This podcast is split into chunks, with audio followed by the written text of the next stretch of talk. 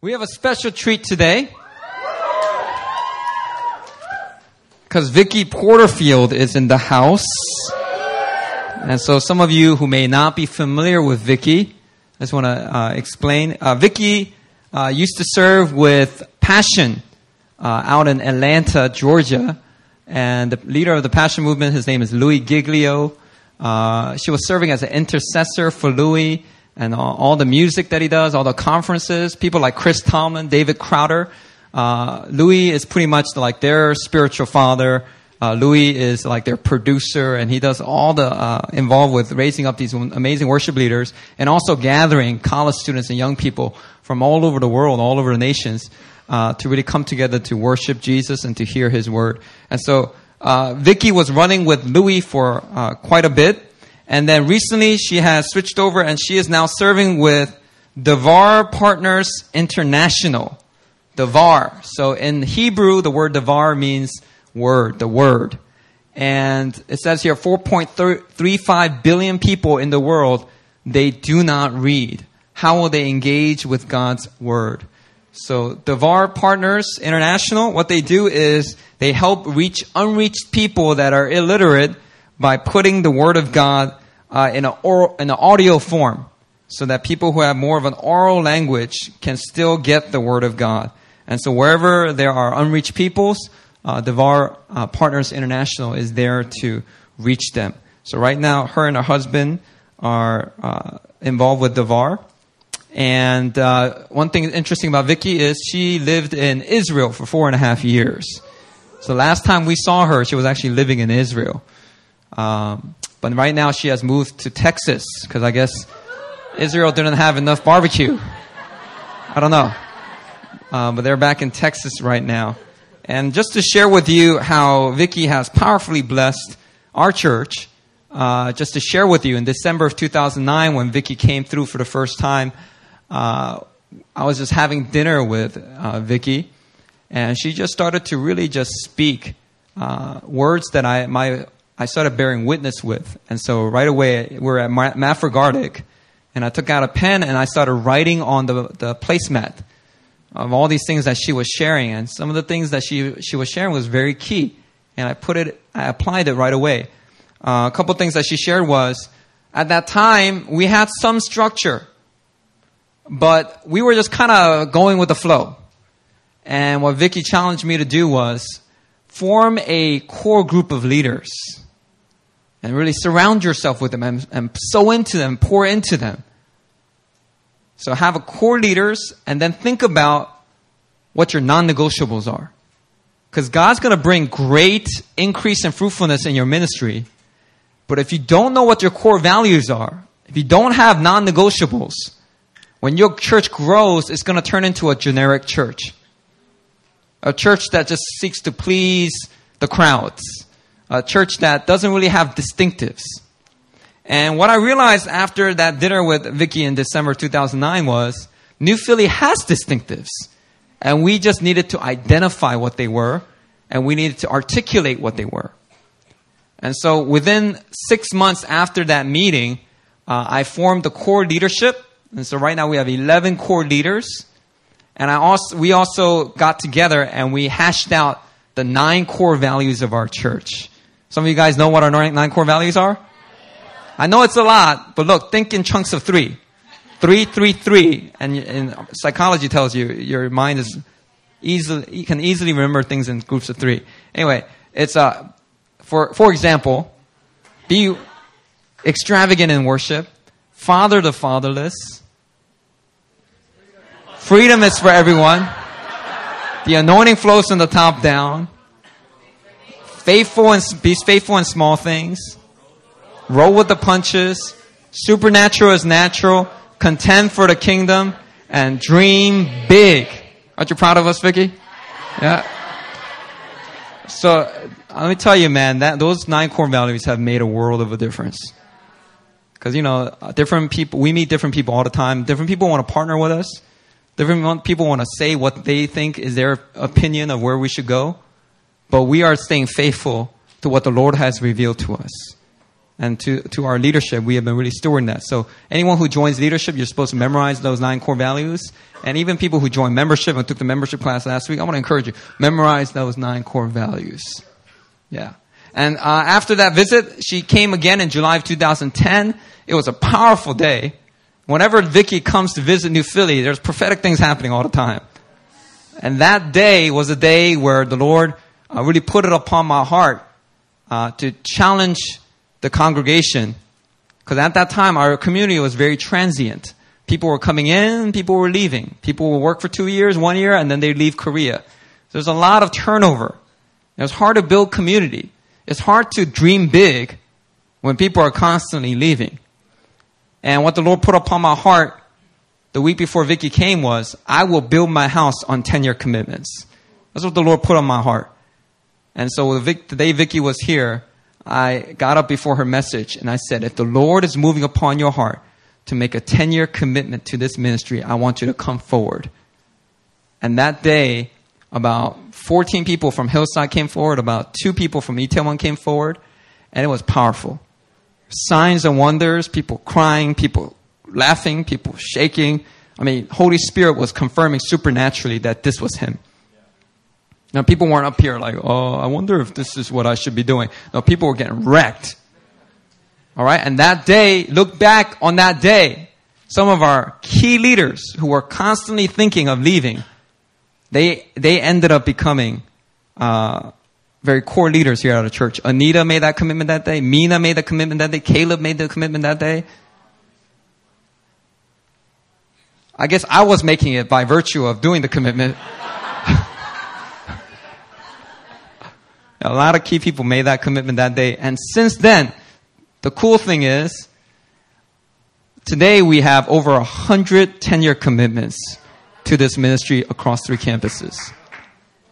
To go from 15 to 100 in a couple years, mostly 95% of them are foreigners, expats, white people, black people, people who have to face all kinds of stares every single week.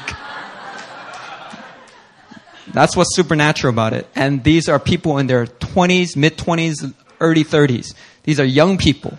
When Allen Hood from IHOP, one of the uh, senior leaders of IHOP, came through in August, he heard about our 10 year commitments and he was so blown away. That's not something you find in many ministries especially from young people. He said, you know, people in their 50s and 60s, if they make a 10 year commitment, it's not a big deal. But he said, when people are willing to give their youth to God, it's really special. Because even Jesus, he said, when Jesus was doing his public ministry, he hung out with 20s and 30s. People in their, in the, the young generation. Because Jesus loves hanging out with the young generation. Anyway, and so that was the day Vicky came, and so you know God has really continued to grow our church since then, and so it's really a pleasure to have Vicky uh, coming through Korea. She's here for a big conference, a missions conference uh, with some big key, name leaders like Hallelujah Church leaders, only pastor. They spoke at this conference, and she was there serving as an intercessor and really engaging with people. And we are glad to have here to have her here today as our guest speaker that's going to bring the word. So let's put our hands together for Vicky Porterfield.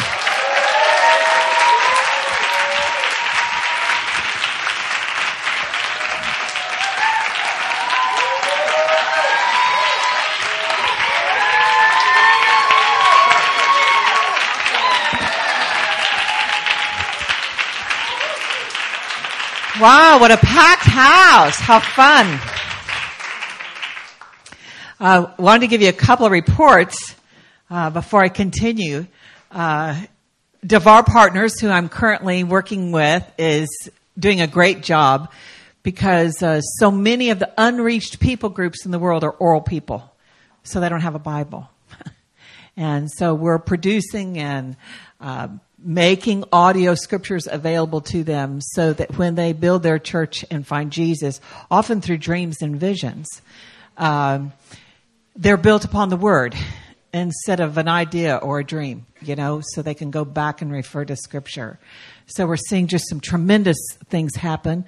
Um, I'm working with some people that are seeing Muslims come to the Lord. We're actually seeing the movement, uh, uh, you know, to be a church planting movement is just an amazing thing. I was talking with some leaders in northern Africa, and uh, they were talking about the fact that no one from this one particular uh, group has ever they don't know of any believers ever out of you know several million people probably about five million people. None. Zero. Um, it's very militant islam in that area so people know if they come to know christ you will be killed so that's just they decided maybe it's better not to do that um, however through one man who had a dream of a man in white who came and loved him he said, I'll accept Jesus. And he was reached by a worker, and that worker secretively helped him learn the scripture. And he began to gather other Muslim men, heads of household, and share Christ. They led their families to the Lord. And just beautiful things happened. They gather now in groups of up to 11 people. Cannot be more than 11. This kind of group would be not allowed in that whole region. Only 11. And then they have to multiply and go to another group. The interesting thing is the reason that can't be more than 11 is because if it gets large, there's too much at risk. So um, they can only have 11. The, un- the other thing is the person I met, an African leader who is, training just the top four leaders who are then training four, who are then training four, and it, when it gets to the church planters, they have at most 11. The reason they know no more than 11 people in their circle. Even the guy I know only knows of four or five people. That's all he knows. So that if they're ever caught or captured, they can only give the report of four people. You know, they can never say, oh, yeah, we know these hundred people or we know these, you know, thousand people or whatever. It's not known. Uh, I know of another group in Jordan, in fact, that's growing just exponentially. And what happened is several people had visions, came to know Jesus, found a Bible in Arabic, not any Western workers, no Koreans, although I work with a lot of Korean missionaries in Jordan, but no Koreans, no Westerners, none of them. These people, but they found a guy they had heard about from the Antioch Network, which was out of Texas. And they, one of the leaders called him aside and said, Hi, I just need to know, need you to know, we have about 2,000 people that are following Jesus. But they go to the mosque and they pray to Isa. And we can't tell you who they are, and they can't know that I meet with you. Because this is a totally indigenous group. And it's growing and multiplying. But he said, I don't know what I'm doing. I've only been a believer six months myself, and I'm the head of it. You know? so, wow. I mean, it's just, so I want to tell you, I can't, I, I met a guy from Sierra Leone who is trained to be the prominent chief, regional Muslim chief of multiple villages. That was his father's role, then it was his role. Oops, he came to find Jesus first. Beautifully, in a powerful way. And then it was, now what? And he went back to his village and they said, wow, you cannot become a Christian and still become a, you know, the prominent chief. So he said, Well, I cannot deny Christ. And uh, eventually he was able to share with his relatives who have yet to receive the Lord. However, his father was dying, and they said, We definitely need uh, to replace him. They called him in. And they put it, he was in the room with his father in his deathbed, and his father said, I bless you. You follow Isa with everything in you and all your being. And I bless you for doing it. And so he had the blessing of his father to follow Jesus.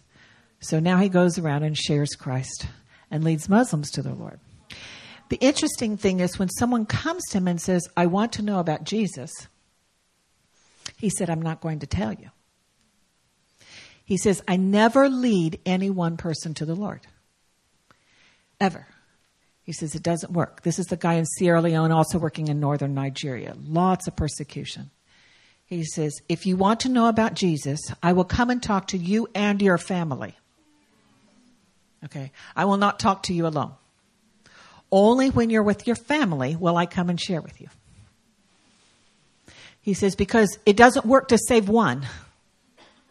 He says, because the persecution's so great and the misunderstandings are so great. So I must go in when someone has interest and save the family. See that the whole family comes to know the Lord. And so we're saving them family by family by family. Awesome. You don't read it in the news, do you? so it's a beautiful thing. Um, we, I also in the States, I, I, I'm still stuck with you guys, these young people. I love it. So, uh, I still work with Louie Giglio and Chris and all those guys at Passion, uh, writing you music this month uh, for our big event in January. We meet at every January. Uh, this year uh, is going to be huge. Um, huge. I don't know. It's it's limited. Uh, the Passion conferences are limited to ages 18 to 25. So if you're 26, they send your money back. They say, sorry, you can't come.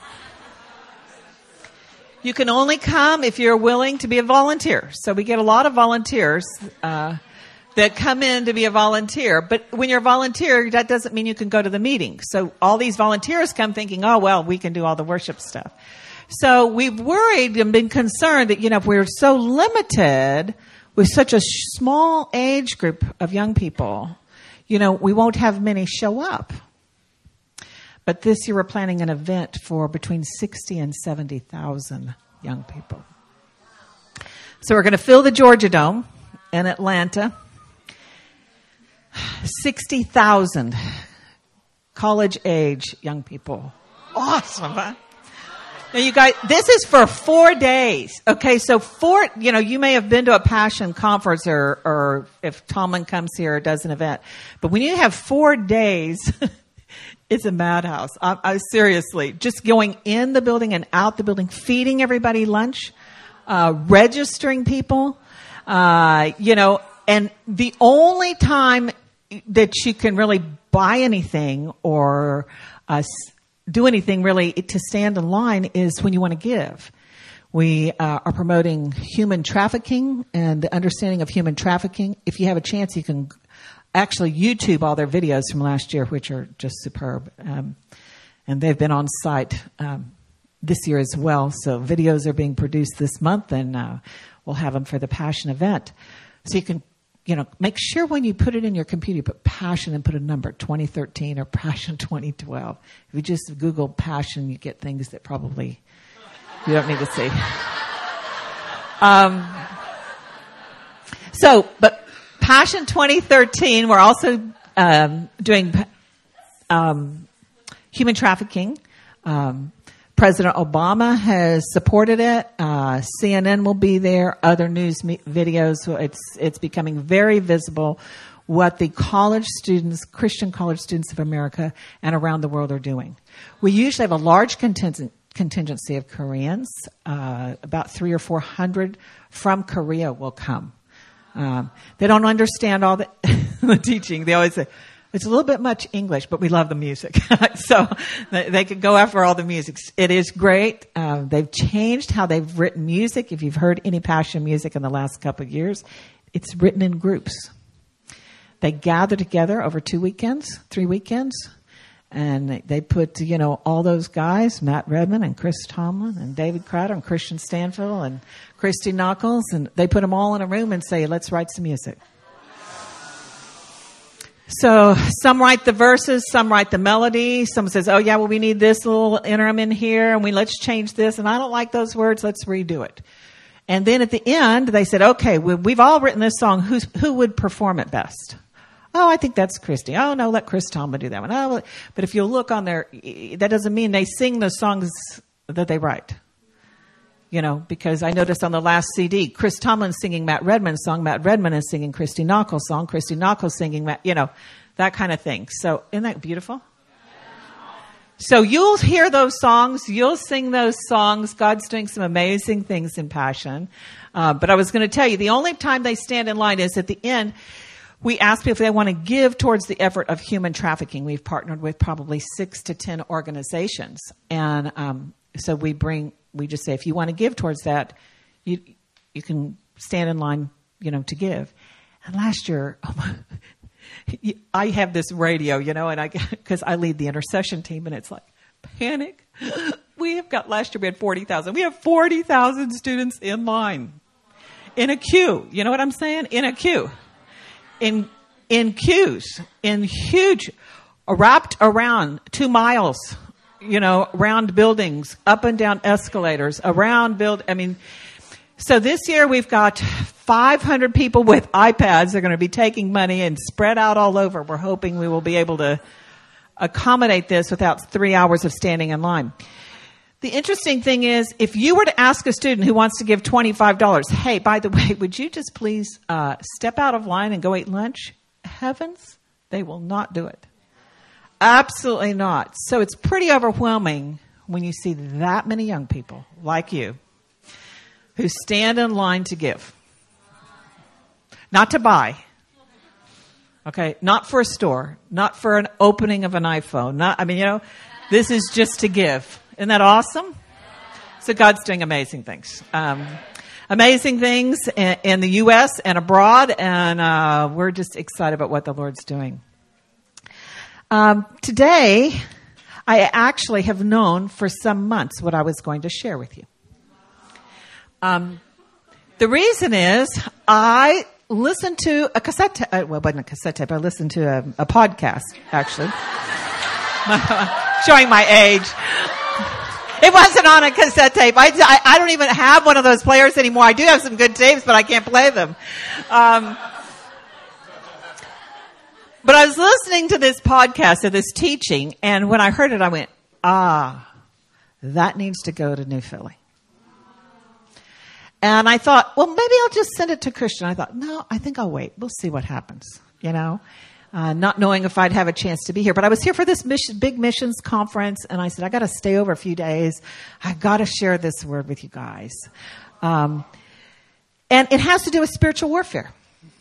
And so I thought, well, that's a good place to start with you all, the army of God, isn't it?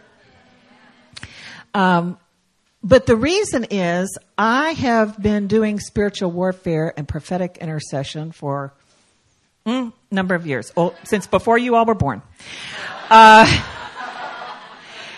and I've realized that sometimes it doesn't work. I don't know what else to say. Sometimes I'm like, I battle, I claim, I put on the armor of God, I wield my sword, I, uh, I bind, I loose, I, I scream, I shout, I do jump up and down, I do all of those things. Because after all, the kingdom of God suffers violence and the violent take it by force and so I'm, I'm out after it, okay?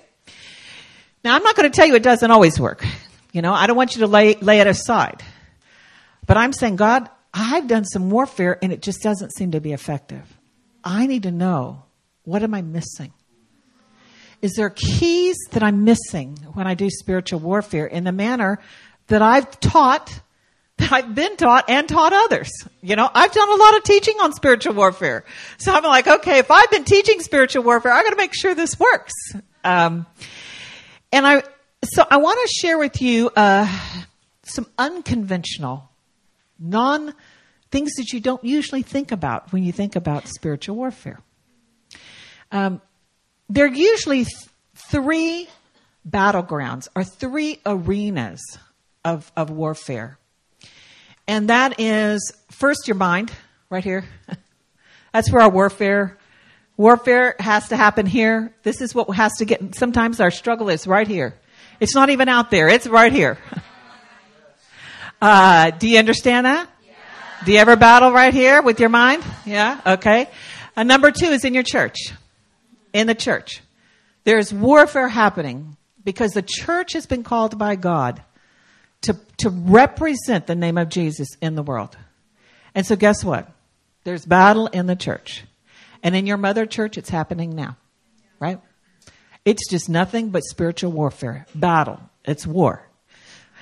And the third is what I would call over a city or a region, a territory. So you have territorial spirits and things that you have to battle because you have territorial spirits or a spirit over Seoul or a spirit over community or something like that. And you have that kind of region. So we have to deal with all those three levels. Well, I love going to cities and nations. I lived in Israel for several years. You need lots of spiritual warfare there because they live by the law for sure it's I, I, don't know why people would want to ever go back to that. just, I just every day I would just say, "Oh, thank you, Lord.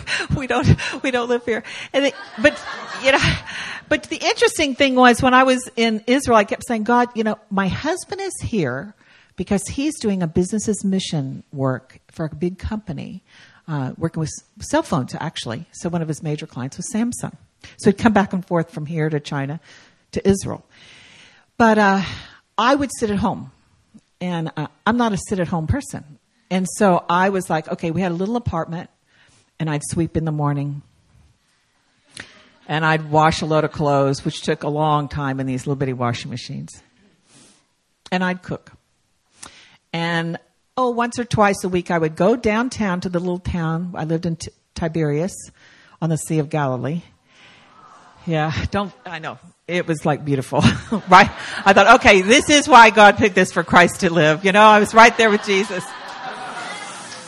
And I had this beautiful picture window, so I just looked out over the Kinneret. Well, I'm sorry, the Sea of Galilee. You guys call it the Sea of Galilee. Israelis call it the Kinneret.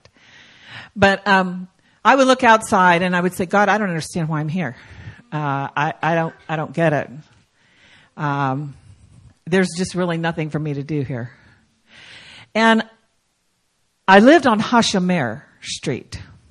And I remember saying, you know, it was kind of a new street at the very edge of town, just looking over the cliff and over, over the Kinneret.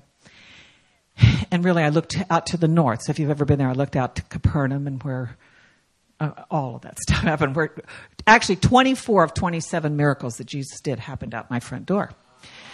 So yeah, so I could see it all. I walked on water, you know? I mean, I was like, oh wow, this is amazing. Anyway, so while I was there, I said, God, I one day I was so discouraged. I said, I have nothing to do here. I wanted to live with other Israelis. And so we moved into this apartment building. We lived on the top floor and the seventh floor, but I'm like, what good is it? I don't speak Hebrew. And not only that, I can't even read it because like it's not even characters I can read.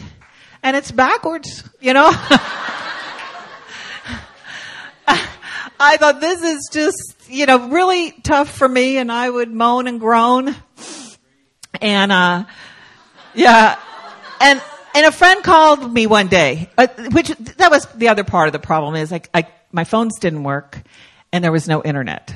So, you know, you just, and so the TV, there was, yeah, no TV, no telephone, and no internet.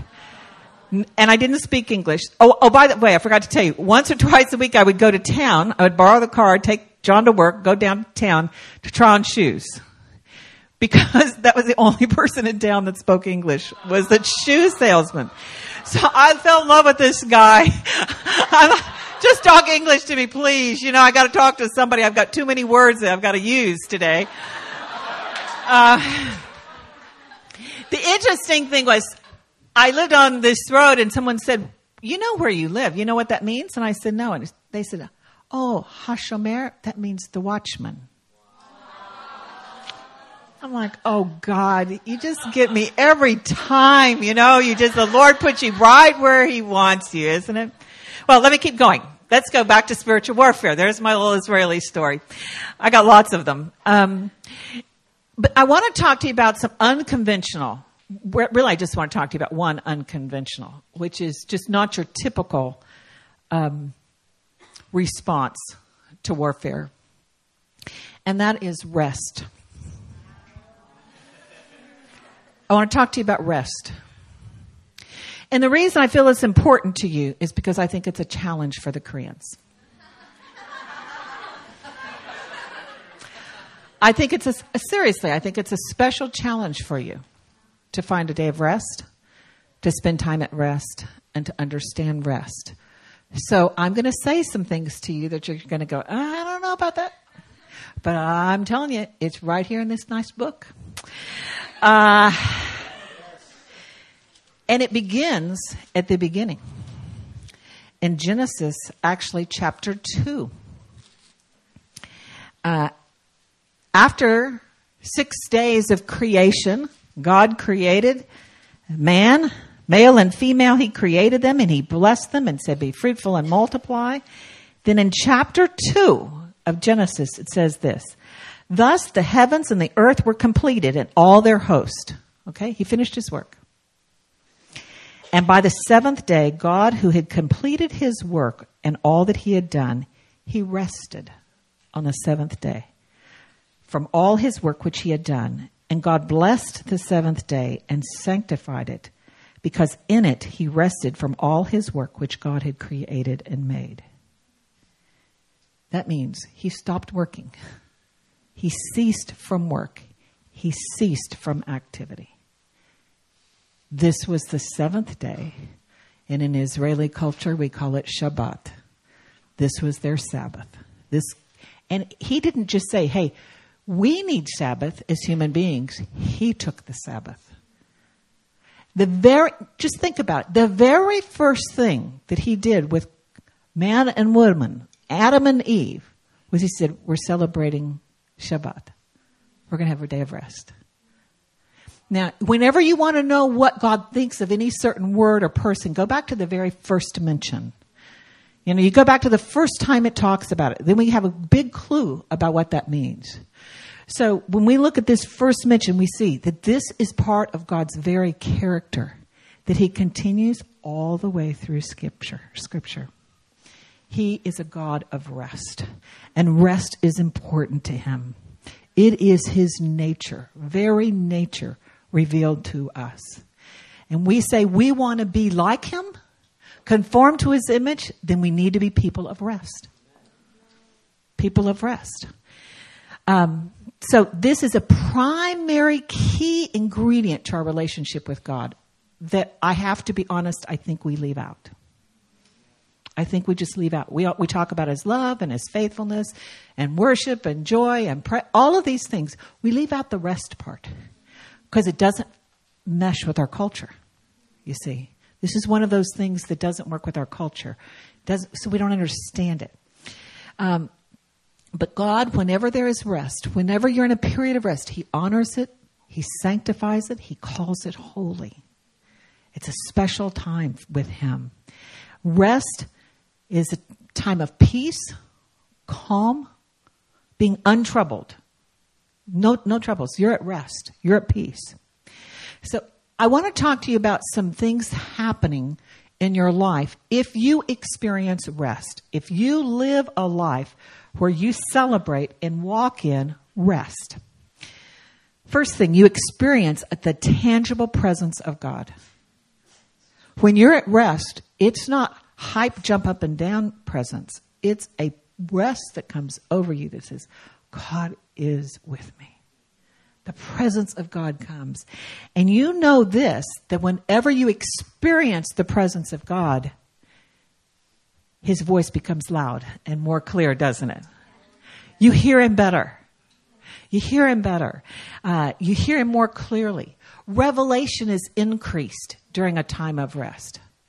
You know, many people say, I just want to know what God wants for me to do. I don't know where God wants me to go. I don't know who God wants me to marry. I don't know where I'm supposed to go to college or what job I'm supposed to take. I need revelation. I need God to speak to me. And I'm saying, have you stopped? Have we found a place of rest in Him? Because if we don't do that, we keep moving and going. We don't find, we don't have that revelation. You know, in Ephesians 1, it says that we are seated with him in the heavenlies, right? When you sit down, that is a position of rest. Generally, you do not war sitting, right? You, you, you walk, you jump, you dance, you sing, you, you move, you know? But here, here's what he's saying is rest is a type of warfare by sitting with him in the heavenlies, by resting in him. You know, it's a beautiful picture of sitting with God and having that position. I believe rest displaces the very opposite experience. By that I mean, if you're living with anxiety and worry, and you begin to experience rest, rest pushes out that anxiety. It displaces it. Rest displaces fear. It's got to go. Rest replaces frustration. How many of you ever get frustrated? Yeah? Yeah. How many of you have ever experienced fear? Anxiety or worry? Do you ever worry? You need rest. Rest replaces it, pushes it out of your life. Okay? Um, every experience you walk through, hear me, is an opportunity to experience the rest of God. So if you're going through finals, great. It's an opportunity to experience the rest of God. If you're going through crisis in work, it's an opportunity to walk in the rest of God. If you're going with, through conflict with a friend or family, wow, you get a chance here to make a choice and to walk in the rest and the peace of God. Okay, it's always available to you. From Genesis at the very beginning, it's always there for you. You can always experience rest. Okay, you never have to say, sorry, there's no rest here. it's always, always available for you. I believe that rest can be used as a weapon, a spiritual weapon.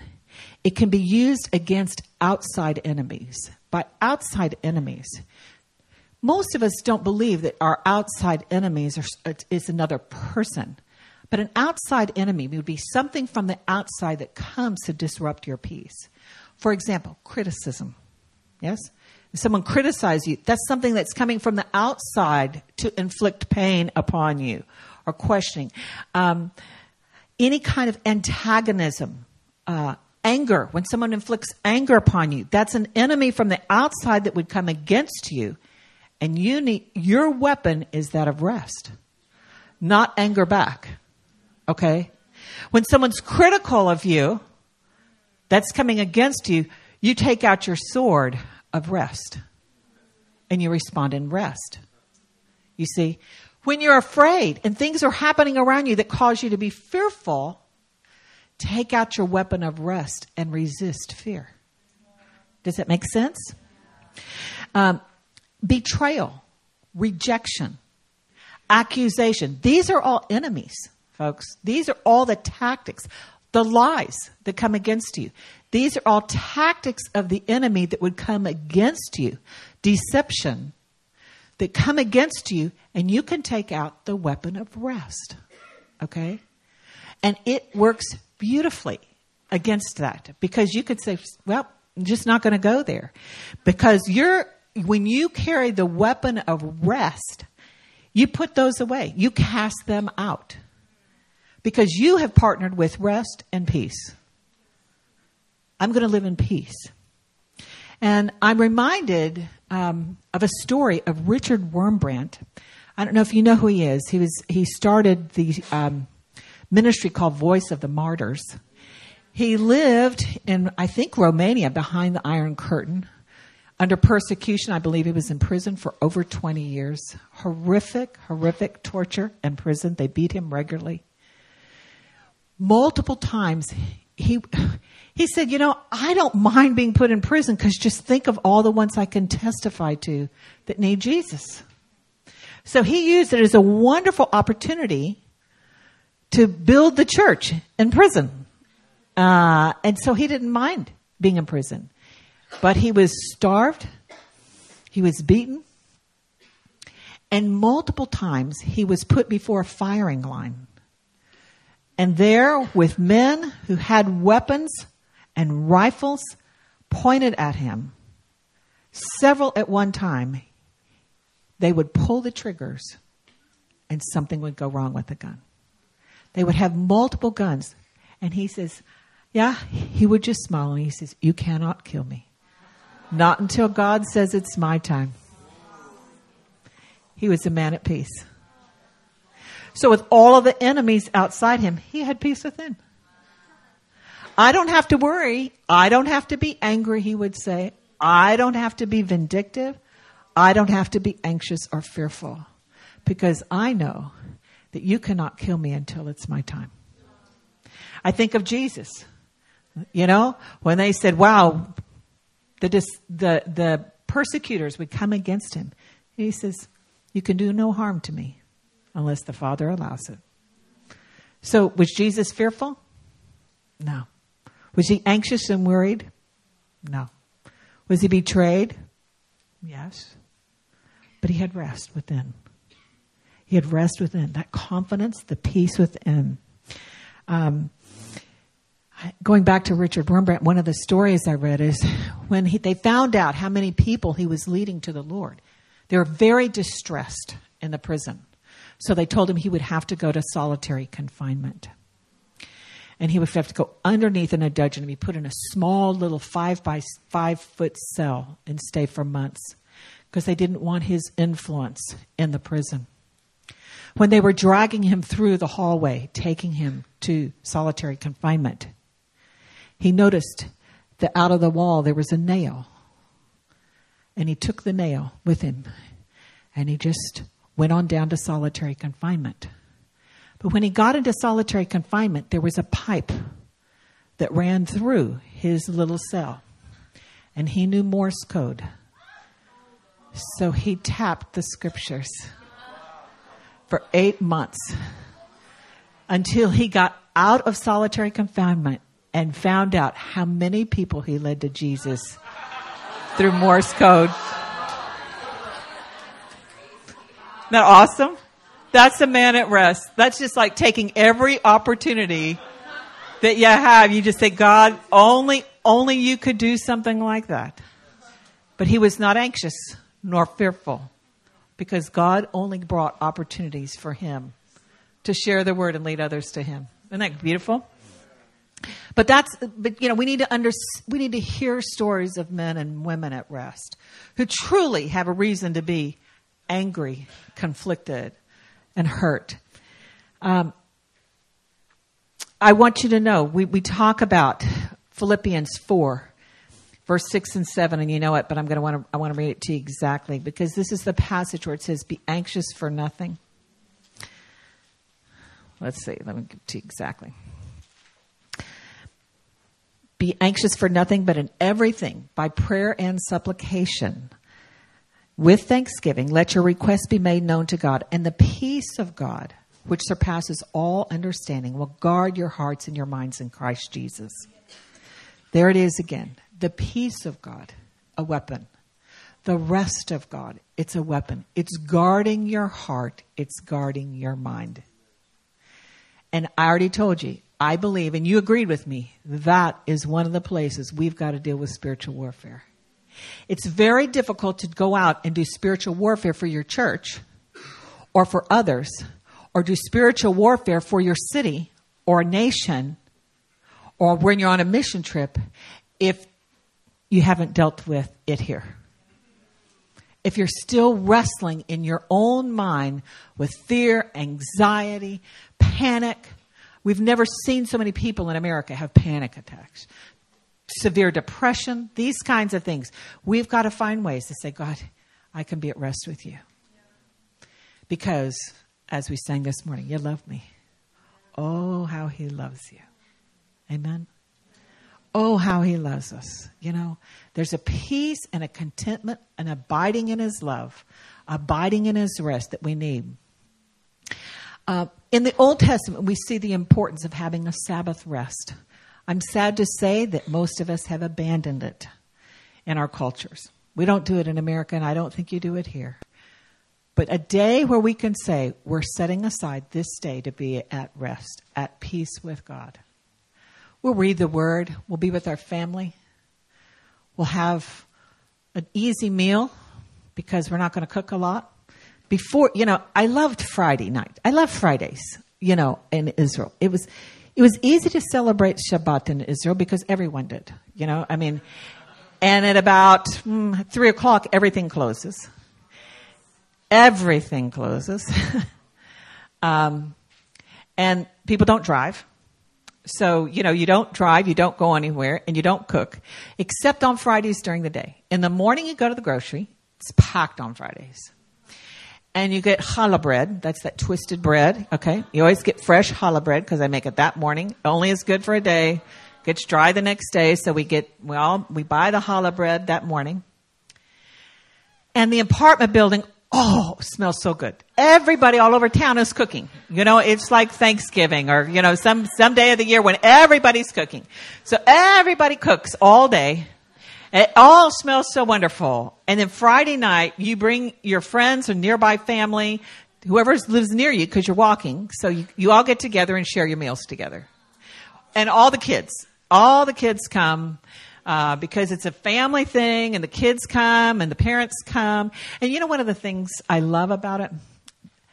The, the evening begins at sundown and the mother has the role of lighting two candles and saying, this is the light of the Sabbath. The light of Jesus, really. This is the light of the Sabbath you will light for us this night. And we bless this food and we thank you for our family. And then they all eat and they share a glass of wine and they have fun and they tell stories and they joke around and they talk about Jesus and they talk about their week. And there at the end of the meal, the father stands up and he blesses his wife. He comes and he stands next to his wife and he thanks her for being a mom and a wonderful wife and he blesses her. And he asks the children to do the same. Every, you guys, every Friday night we do this every Friday night. So my husband and I, though not Jewish, we thought, hey, this is pretty good. You know, we, this, we should do this. You know, we loved Friday night. Uh, it was special, but you could smell it in the air on Friday mornings. And then instead of saying hello during the day, every person you saw, you said Shabbat Shalom. Instead of Shalom, meaning hello, peace be with you, we say Shabbat Shalom, peace be with you on this Shabbat. And um, and then Saturday, you played outside. You, you and, and one of the wonderful things I love is the men always push the carriage and always push the baby, the, the, the strollers. And, uh, it was really a macho thing. I mean, it was really a masculine thing. If guys could push strollers and carry babies, it was like somehow they were just more of a man. You know? I mean, it was, this was, this was not, this was not woman's work. This was, I'm not kidding. It was great, you know. And these guys loved it. And these, and I, and you know, I'm telling you, all the young men were were military. They have all been in the military, so they can all push, you know, the 200 push-ups, and they can, they have to learn how to swim five miles and how to run 50 miles, and all of these things. And they're they're buff. I mean, they're hot. They're just good looking.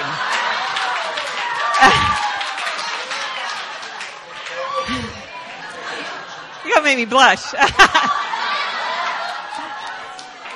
But the thing is, but they push baby strollers. I mean, to tell you, that was, you know, they get out of their car and they had two strollers and car seats and one on their back and holding one because they all had multiple kids.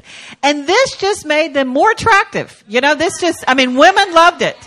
And, and, and men were proud of it. I mean, this is a big deal for a man, you know, to have plenty of kids and push those strollers. And so on Saturday mornings, you know, that no more cooking you don't cook on Saturdays. You know, we did the cooking for Friday night, and so we just have leftovers on Saturdays, and you know, you don't even really warm it up. You just have a few sandwiches and leftovers. No working, no cooking, no cleaning. No, no going anywhere, no working. Um, you rest. You talk about the Lord. You read scripture. That's it. Just a day of rest. Don't you think we should do this? You know, you can't always do it. You know, we have it on Sundays. You might, but find a time. If you can't do a whole day, find a half a day. It restores your soul. God says it restores your soul. He even says that land should have a period of rest. Okay, he says it needs to be restored, renourished. The nutrients have to come back to the land instead of just planting crop after crop, year after year after year. He says it needs a rest. If land needs rest, we need rest. This land right here, this territory, me, my brain. And what I found out is if I took my day of Sabbath with my husband and I and our friends, we got more done during the week. We got more accomplished and we had peace. There was rest in us. It would be just, you know, it's like having sleep at night. You know, we need sleep at night. If you have no sleep at night, you don't function well. You don't function well during the day. You don't function well at all. So we need those times of rest um, for many, many reasons. It's just real essential. Um, I believe rest is a way we celebrate who God is.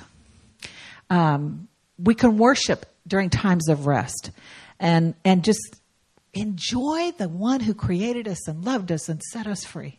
Amen? We just need to hear and receive the love of God. And sometimes we just don't take time to do it. And it happens during quiet. I, I love, I love Koreans. Y- uh, y'all are my kids. I love you guys. But you know, sometimes when you meet God, you have to pray out loud all the time. And I'm like, just be quiet for a minute, okay? God is in the house. Just, just, just be quiet. There's time for rejoicing. There's time for thanksgiving. But I'll tell you what, the character of God that we have lost is the understanding of his rest. And without it, we are struggling. We struggle with our mind. We struggle with activity. We've got to do and go and be, and man, it's just so much. Expectations are so high. Um, I believe that when you rest, you get some friends that come along with rest. All the fruit of the Spirit goes with rest. You rest with love. You rest in joy. You rest in peace, gentleness, faithfulness, goodness, kindness. All of these things are part of rest. You know, so we need to find ways. To, hey, we want the you want the fruit of the spirit? Yeah. Then we need to find times of rest because that's when they come and they, they just light up the best. You know, love doesn't shine in an environment of anxiety. Joy doesn't flow over with lots of noise. Being faithful requires rest. Just saying, God, I trust you. And the enemy has no hold on me. Just like the example of Richard Wurmbrand. The enemy has no hold on me. I can rest in him. And the last fruit of the Spirit, of course, is self control. Nothing leads us into self control more than rest. Okay? Because we determine who controls and what controls us when we're at peace. When we're anxious, it's, I got to please them. I got to do what they say. I got to hear what they have to do. I've got to make meet these demands and those demands. But when you have real self control, that means you control what comes in you, not someone else, not the devil, not men, not even church. When you determine what impacts your life, you're at rest. So, rest and self control is a powerful weapon. Um, in Hebrews 3, I'm going to read a passage of scripture that you know.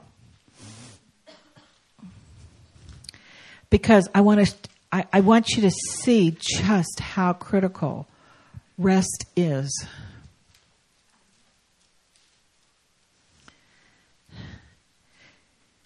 It starts in verse 7.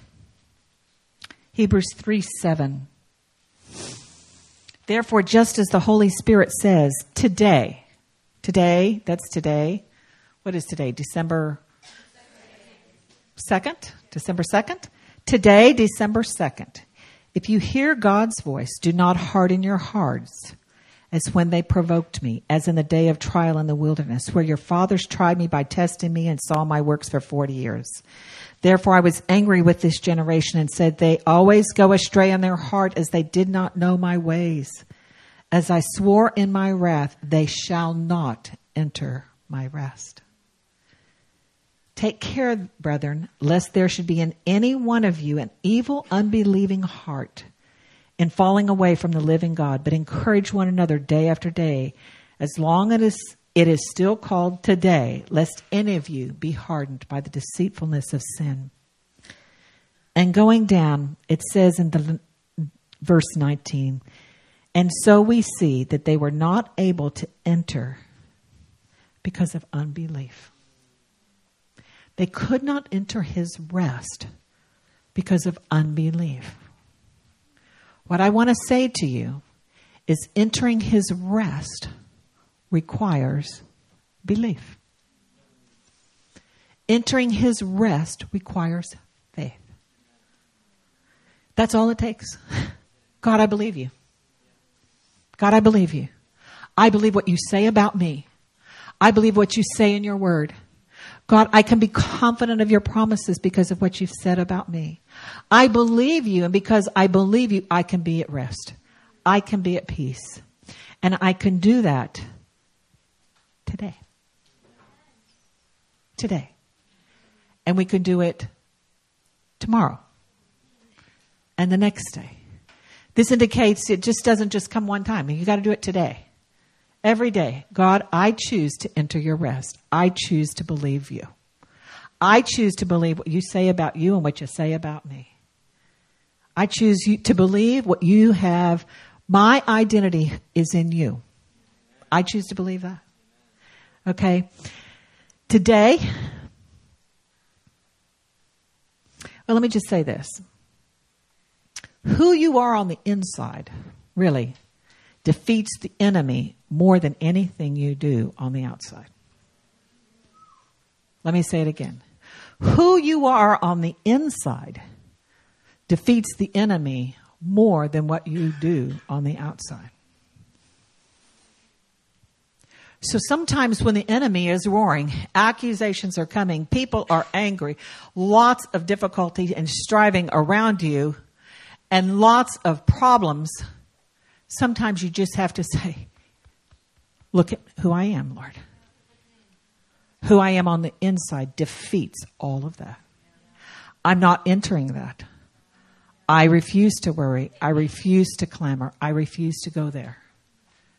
Today, I say no to negativity. Today, I say no to anxiety. Today, I say no to fear. I say no, I refuse worry. I take out rest and say, I'm at peace. I'm not at worry. Rest is available to you. When? Today. Today. That doesn't mean you have to go out and do a whole lot of things today so you can rest tomorrow. It means today you can be at rest. Now, this doesn't mean you are not loud and joyful and delight, delighted in God, okay? I'm just saying we need times of quiet and rest and peace and rest as well. Rest is focusing more on believing God than believing yourself or believing your circumstances. Rest comes from really being grateful, thankful, just sitting down and saying, God, I love you. God, I love you. Thank you for this. Thank you for that. Thank you for this. I'm at rest in you. I'm confident in you. I know who I am. I'm confident. So today, I want to pray for you. Can I do that? Uh, I want you to stand if you say, I have problems right here with warfare in my life, in my brain, in my mind. I struggle with anxiety, worry, fear. I struggle with accusations. I struggle with who God says that I am. If that's you, stand up.